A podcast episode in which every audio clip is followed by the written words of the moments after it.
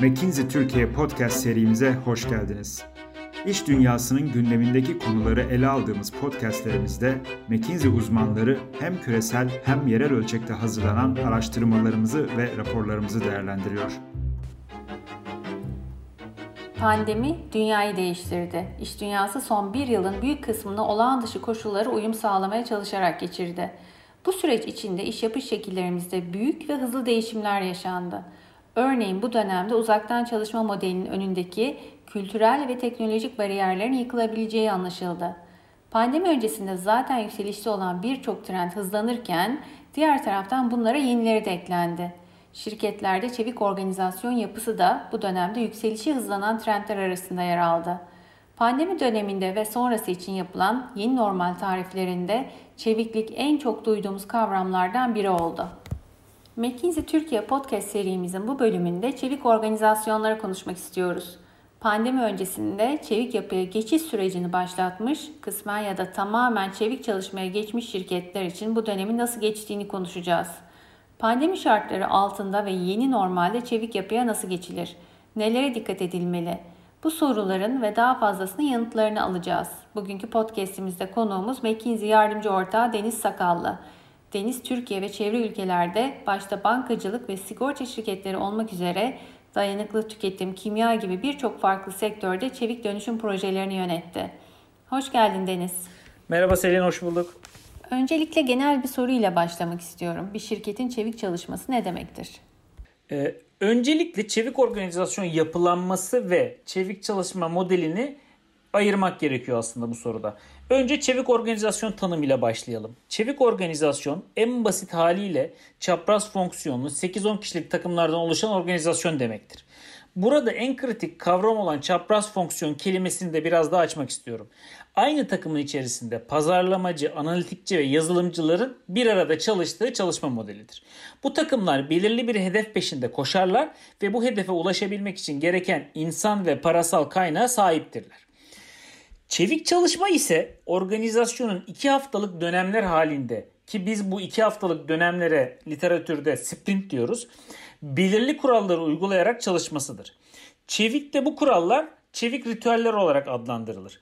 Peki bu ritüeller nelerdir? Bu ritüellere örnek olarak 1. Sprint planlama 2. Günlük stand-up 3. Sprint review 4. Sprint retrospektifini sayabiliriz. Burada özellikle altını çizmek istediğim nokta geleneksel silo bazlı bir organizasyonda çevik çalışabilir. Yani bu bahsettiğim tüm ritüelleri başarıyla uygulayabilir. Ama çevik organizasyon yapısına sahip olamaz. Peki burada buna ek olarak e, genellikle çok duyduğumuz proje bazlı çevik çalışma ne demektir? Onu da bir kısaca açıklamak istiyorum. Proje bazlı çevik çalışma da organizasyonun içerisinde belirli süreli çapraz fonksiyonlu takımlar kurarak bunları çevik metodolojiyle çalıştırmak demektir. Proje bazlı çevik çalışmada takımlarda yer alacak kişilerin tam zamanlı olarak görevlendirilmesi beklenmez. Aksi, aksine aslında genellikle yarı zamanlı olarak çalışırlar. Peki son zamanlarda çeviklik kavramını iş dünyası gündeminin en önemli maddelerinden biri yapan sebepler nelerdir? Ve çevik bir yapının şirketlere sağladığı ortalama bir katma değer artışı var mı? Ee, tabii ki e, çeviklik kavramının şirketlere üç başlıkta ciddi değer yarattığını gözlemliyoruz. Bunlardan birincisi tabii ki doğal olarak hızlanma. Günümüzde dijitalleşme, müşteri beklentilerinin hiç olmadığı kadar hızlı değişiyor olması, disruptor dediğimiz e, yeni oyuncuların sektörler, farklı sektörlerde güç kazanması gibi faktörler aslında şirketlere artık e, yeni bir ürünü nasıl 2 yılda değil de 2 ayda piyasaya sürerim gibi soruları sormaya itiyor. Artık hiçbir şirketin yeni bir ürünü geliştirmek için bir yıl bekleme lüksü yok. Bir yıl sonra zaten görüyorsunuz ki artık ya o müşteri ihtiyacı tamamen pazardan kalkmış olabiliyor ya da e, rakipleriniz çoktan bu ürünleri geliştirip ciddi kazanımlar sağlamış olabiliyor. E, bu kapsamda bu hızlanma amacıyla büyük şirketlerin, büyük ölçekli şirketlerin özellikle çeviye yöneldiğini gözlemliyoruz. Yurt dışında ve Türkiye'de çalıştığımız örneklerde organizasyonların çeviye geçmek geçtikten sonra 2-3 kat hızlanmadığını gözlemledik. Bu hız sadece belirli bir işin daha kısa sürede yapılmasından değil, Aynı zamanda organizasyon içinde departmanlar arasındaki bağımlılıkların da hızlı şekilde çözülmesinden ortaya çıkmakta. İkinci kazanım olarak da müşteri memnuniyetini görebiliriz. Müşteri ihtiyaçlarının hiç olmadığı kadar hızlı değiştiği günümüzde müşterileri memnun etmek artık organizasyonların birinci önceliği. İşte tam burada çeviklik devreye giriyor. Takımların büyük kısmı tamamen müşteri odaklı çalışıyorlar. Hatta belirli durumlarda müşterileri takımın bir üyesi olarak bir parçası gibi değerlendiriyorlar. Yine üzerinde çalıştığımız örneklerde çevik organizasyonların müşteri memnuniyetini ölçen NPS endeksinde %20'lere varan artışlar olduğunu gözlemledik. Üçüncü kazanım aslında çalışan bağlılığı ve yeni nesil yetkinliklerin, yeni nesil yeteneklerin şirketlere kazandırılması. Ee, önce yeni nesil yetkinlik, yeni yeni nesil yetenekle başlamak istiyorum. Bu aslında günümüzde oldukça e, popüler konulardan birisi. Günümüzde yeni yetenekler için olası iş opsiyonları 20 sene öncesine kıyasla çok daha geniş. Yeni bir mezun çok farklı start, startup opsiyonlarını değerlendirebilir. Uzaktan çalışma ile Hollanda'da faaliyet gösteren bir dijital şirketin parçası olabilir. Bundan dolayı çevikliği benimseyen şirketler çalışanlarına bir daha az hiyerarşi, iki farklı alanlarda daha fazla gelişim fırsatı, üç uçtan uca sorumlu ve yetkili olabilecekleri iş hedeflerini sunuyorlar.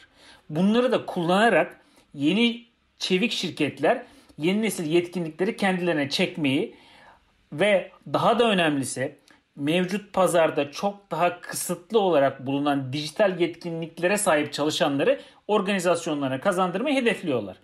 Bu tabii ki şirketleri çekerken sadece yeni yeni çalışanlarla ya da şirkete yeni gelecek çalışanlarla ilgili bir konu değil.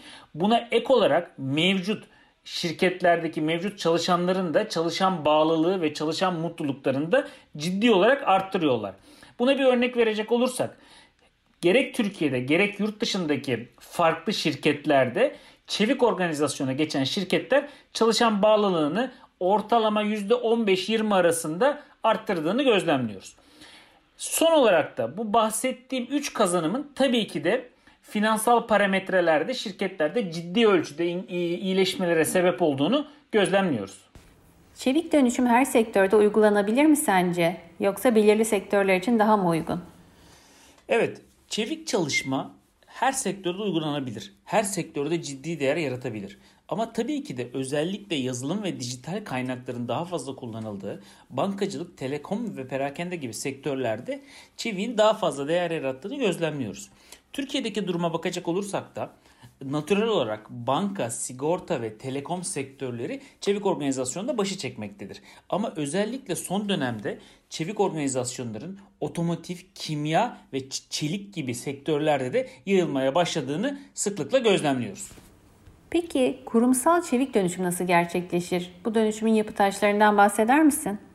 Kurumsal düzeyde çeviklik e, aslında organizasyon genelinde çok sayıda küçük ve uçtan uca sorumlu takımın ahenk içinde çalışması demektir. Ama böyle bir çevik olgunluğa ulaşmak için de muhakkak ciddi bir dönüşüm sürecinden geçmek gerekiyor. Biz McKinsey olarak bu dönüşüm sürecini 5 ana başlıkta grupluyoruz. Bunlardan birincisi strateji.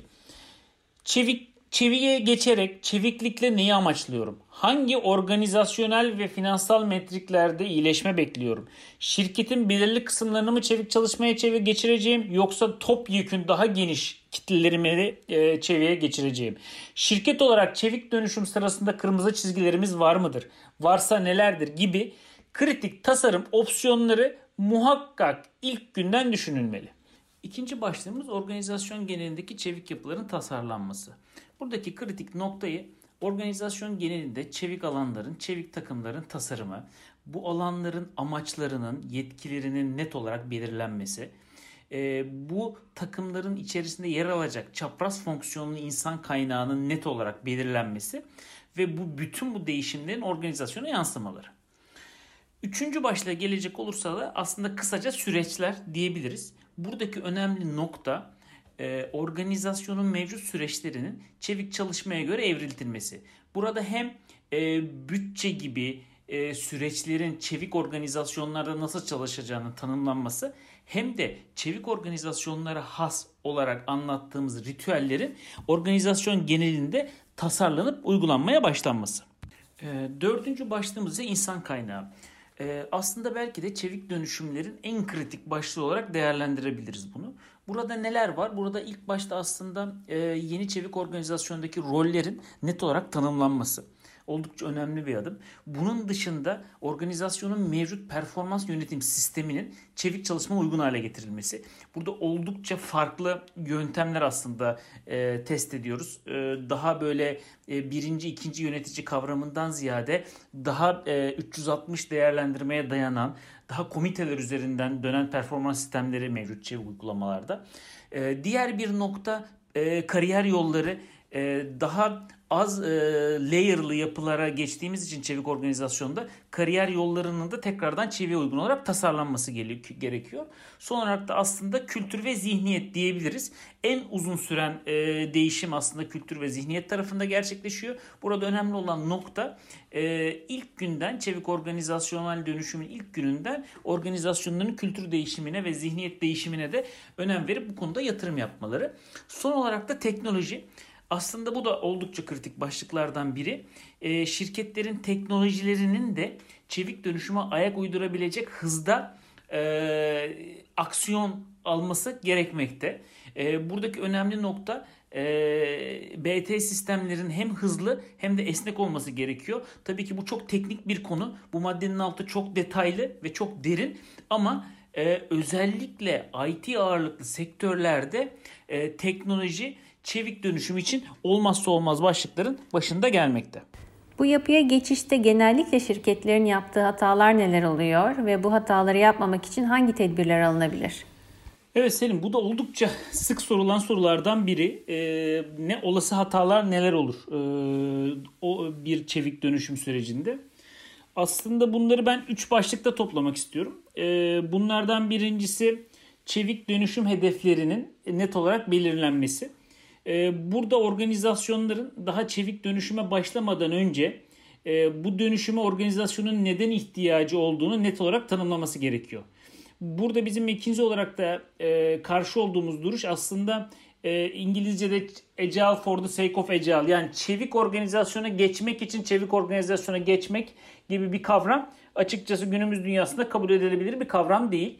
Organizasyonun bu süreci başlatmadan önce muhakkak hangi operasyonel ya da finansal metriklerde iyileşme e, hedeflediğini çok net olarak ortaya koyması gerekiyor. Bunlardan bazıları organizasyona hız olabilir.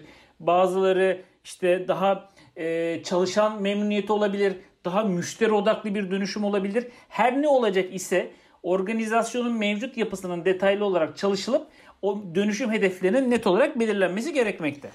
Sıklıkla yapılan ikinci hata e, aslında yetkinlik gelişimine gereken önemin verilmemesi. E, bu bizim için oldukça kritik. E, olası çevik dönüşüm süreçlerinde ya da çevik dönüşüm programlarında e, ilk günden itibaren yetkinlik gelişim programlarının başlaması gerekiyor. Çünkü bu tip dönüşümleri sadece bir organizasyonel değişim ya da bir süreç değişimi olarak görmek çok büyük yanılsamaya sebep olur. Burada her ne kadar doğru tasarım ve doğru uygulama oldukça önemli olsa da çalışanların zihniyetlerindeki değişim, çevik çalışmaya zihn, zihniyet olarak uyumlu hale gelmek aslında en önemli parametrelerden bir tanesi. E, bunu da aslında e, özellikle dünyadaki en büyük ölçekli e, ilaç üreticilerinden birinde çok net olarak gözlemledik McKinsey olarak. E, bu bahsettiğim şirket e, çevik dönüşüme e, bir yetkinlik gelişim programıyla başladı. E, yani herhangi bir organizasyona ya da süreç denişiminden önce orta ve üst düzey yöneticilerini uzun bir e, yetkinlik gelişim programından geçirdi ve e, bu yöneticilerdeki belirli zihinsel çevik zihinsel olgunluğa geldikten sonra da e, organizasyon genelindeki çevik dövüşüme start verdi diyebiliriz. Evet son olarak sıklıkla yapılan hata e, belki biraz klişe olacak ama e, şirket kültürünün e, bu işe uyumlaştırılması. Şimdi genellikle bu tip dönüşümlerde daha somut elle tutulan şeylere öncelik verilir. Örnek veriyorum organizasyon şeması, örnek veriyorum yeni süreç haritaları ya da örnek veriyorum takım yapıları ya da raporlama yapıları gibi. Ama hem Türkiye'de hem de yurt dışındaki örneklere baktığımız zaman şirketin kültürünün çevik dönüşüme uygun hale getirilmesi oldukça kritik. Ve bu da ne yazık ki diğer değişimler gibi bugünden yarına ya da birkaç ay içinde olmuyor. Yani orta büyük ölçekli bir şirkette bu minimum bir sene alıyor gibi düşünebilirsiniz. Burada yapılması gereken şey e, aslında şirketin kültürünün de çevikleştirilmesi için somut aksiyonlar alınması. Bunun iletişiminin organizasyon içerisinde çok net olarak yapılması. Yani bu kültür kavramı diğer kavramlara göre biraz soft olarak değerlendirildiği için bazen ikinci plana atıyor. Bu da e, çevik dönüşümü sağlığını çok olumsuz etkiliyor. Burada bizim McKinsey olarak önerimiz kültür dönüşüm yol haritasının çok net olarak ortaya konması ve bunun çalışanlara iletişiminin sağlıklı ve sürekli olarak yapılması. Covid-19 salgını başlamadan önce çevik yapıya geçiş sürecini başlatmış ve belli bir noktaya gelmiş olmanın bu dönemde şirketlere sağladığı avantajlar oldu mu? Olduysa bunlardan bahsedebilir misin? Son bir senede yaptığımız araştırmalara göre e, özellikle pandemi döneminde çevik organizasyona sahip şirketlerin geleneksel organizasyona sahip şirketlere göre bu kriz döneminde daha hızlı aksiyon aldığını, pazardaki değişimlere daha hızlı tepki verdiğini gözlemliyoruz. Yani özetle pandemi döneminde özellikle yani hem pazarın hem de müşteri ihtiyaçlarının çok hızlı değiştiği bu dönemde çevik şirketler emsallerine göre daha hızlı olarak algılandılar. E, bunu ek olarak e, çok yakın dönemde McKinsey ve Harvard Business School'un ortaklığında yapılan bir araştırmadan bazı somut verilerle desteklemek istiyorum. Bu bahsettiğim araştırmada 7 farklı sektörden 25 tane şirket, çevik şirket detaylı olarak incelendi. Burada incelenen ana kriterler müşteri memnuniyeti, operasyonel metrikler, finansal metrikler ve çalışan motivasyonuydu. Bütün bu metriklerde bu 25 şirket kendi sektörlerinde rakiplerine göre e, daha iyi performans gösterdiler. Daha da spesifik konuşacak olursak Avrupa ve Amerika'da e, özellikle pandemi döneminde e, çevik organizasyona geçen bankaların rakiplerine göre pazarda iki kat hızlı yani bu ürün geliştirme olabilir, yeni bir servis çıkarma olabilir. iki kat daha hızlı performans gösterdiğini e, verilerle de desteklemiş oluyoruz. Bir de çalışanlar tarafından bakalım. Çevik bir yapının çalışanlara sağladığı faydalar nelerdir? Dezavantajları var mı? Evet Selin, e, çalışan bakış açısı tabii ki de çok kritik. Belki de en kritik e, nokta olduğunu söyleyebilirim. Önce faydalardan başlayalım. Gerek Türkiye'de gerek yurt dışında yaptığımız araştırmalarda 3 temel fayda çalışanlar açısından gözlemliyoruz. Bunlardan birincisi e, takımlar içerisinde e, çalışanların hem sorumluluklarının hem de yetkilerinin çok e, net olarak tanımlanmış olması ve önceki organizasyon modellerine göre bunların artmış olması. İkincisi e, çalışanların kendini e, daha önceki organizasyon modellerine göre daha fazla geliştirmeleri. Bu nasıl oluyor diye soracak olursan e, bu da temelde bizim T şekilli yetkinlik dediğimiz çalışanların sadece kendi e, uzmanlıkları ya da yetkinliklerinde değil takımın ihtiyacı olan ve kendilerine yakın olan diğer konularda da yetkinlik kazanma fırsatları olduğunu e, net olarak e, gözlemliyoruz. Son olarak da e, çalışanların tepe seviyedeki şirket hedefleriyle kendi takım hedefleri ya da kendi hedeflerini daha iyi bağlama, daha iyi linkleme fırsatı olacakları için e, iş tatminlerinin önceki dönemlere göre daha yüksek olduğunu söyleyebilirim. Peki dezavantaj olarak ne görüyorsun e, diye soracak olursan da e, dezavantaj olarak aslında sadece şunu söyleyebilirim. Özellikle uzun seneler konfor alanında çalışmaya alışkın çalışanlarda tabii ki konfor alanından yani tek bir fonksiyona odaklı konfor alanından çıkıp e, daha çapraz fonksiyonlu takımlar içinde çalışmaya başladığımız zaman e, tabii ki çalışanlarda e, bir e, adaptasyon süreci gerekiyor. E, sadece dezavantajlı olarak aslında bu adaptasyon sürecini e, görüyorum.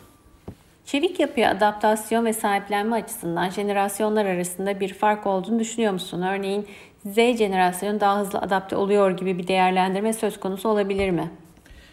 Çevik organizasyonların daha az hiyerarşik ve daha esnek yapılar olduğunu göz önüne aldığımızda tabii ki de doğal olarak Z jenerasyonunun çok hızlı bir şekilde adapte olduğunu gözlemliyoruz. Fakat verilere baktığımızda e, Z jenerasyonunun çevik organizasyonunda çalışmaktan çok mutlu olduğu, daha tecrübeli çalışanların mutsuz olduğu gibi bir durumla da karşılaşmıyoruz. Tam aksine takımları da yaştan ve tecrübelerden bağımsız e, takım olarak herkesin e, çalışan bağlılığının ve çalışan mutluluğunun arttığını gözlemliyoruz. Hatta, hatta yaptığımız anketlerde bu artışların e, yaklaşık 15-20 %15-20 seviyelerinde olduğunu söyleyebiliriz. Peki son olarak ülkemize gelecek olursak Türkiye'de çevik dönüşme başlayan şirketlerin oranı nedir? Dünya uygulamaları ile kıyasladığımızda Türk şirketleri nasıl değerlendirirsin? Ülkemizde farklı seviyelerde e, çeviklik uygulayan birçok şirkete rastlıyoruz. Bunlardan bir kısmı e, organizasyonlarının e, BT departmanlarında bazı çevik takımlara yer vermekte. E, bir kısmı e, bizim delivery fonksiyonları dediğimiz e, pazarlama, satış, analitik, yazılım e, gibi fonksiyonları birlikte içine alacak e, bazı çevik takım denemeleri yapmakta. Bir kısmı ise e, daha bizim kurumsal çeviklik dediğimiz organizasyonu topyekün e, çevik dönüşüme geçirdiğini gözlemlemekteyiz. E, sektör olarak bakacak olursak da daha önce de belirttiğim gibi bankacılık, sigorta ve telekom sektörleri e, natural olarak başı çekmekte. Ama bunların hemen arkasından perakende, otomotiv, beyaz eşya, kimya ve çelik sektörü şirketlerinin geldiğini de rahatlıkla söyleyebiliriz. Deniz çok teşekkürler. Keyifli ve verimli bir sohbet oldu. İnanıyorum ki paylaştığımız bilgiler iş dünyasının önemli gündem maddelerinden biri olan çeviklik konusunun daha da netleşmesi için faydalı olacak. Bu konuda daha detaylı bilgi almak isteyen dinleyicilerimize bir de hatırlatma yapmak isterim. McKinsey.com web sitemizden burada ele aldığımız tüm konulara ve daha fazlasına ilişkin raporlarımıza, makalelerimize ulaşabilirsiniz. Başka bir yayında tekrar görüşmek dileğiyle, hoşçakalın. McKinsey Türkiye podcast'imizi dinlediniz. McKinsey Company hakkında daha detaylı bilgi almak ya da farklı konularda hazırladığımız kapsamlı rapor, araştırma ve makalelere ulaşmak isterseniz mckinsey.com adresini ziyaret edebilir, sosyal medya hesaplarımızdan bizi takip edebilirsiniz.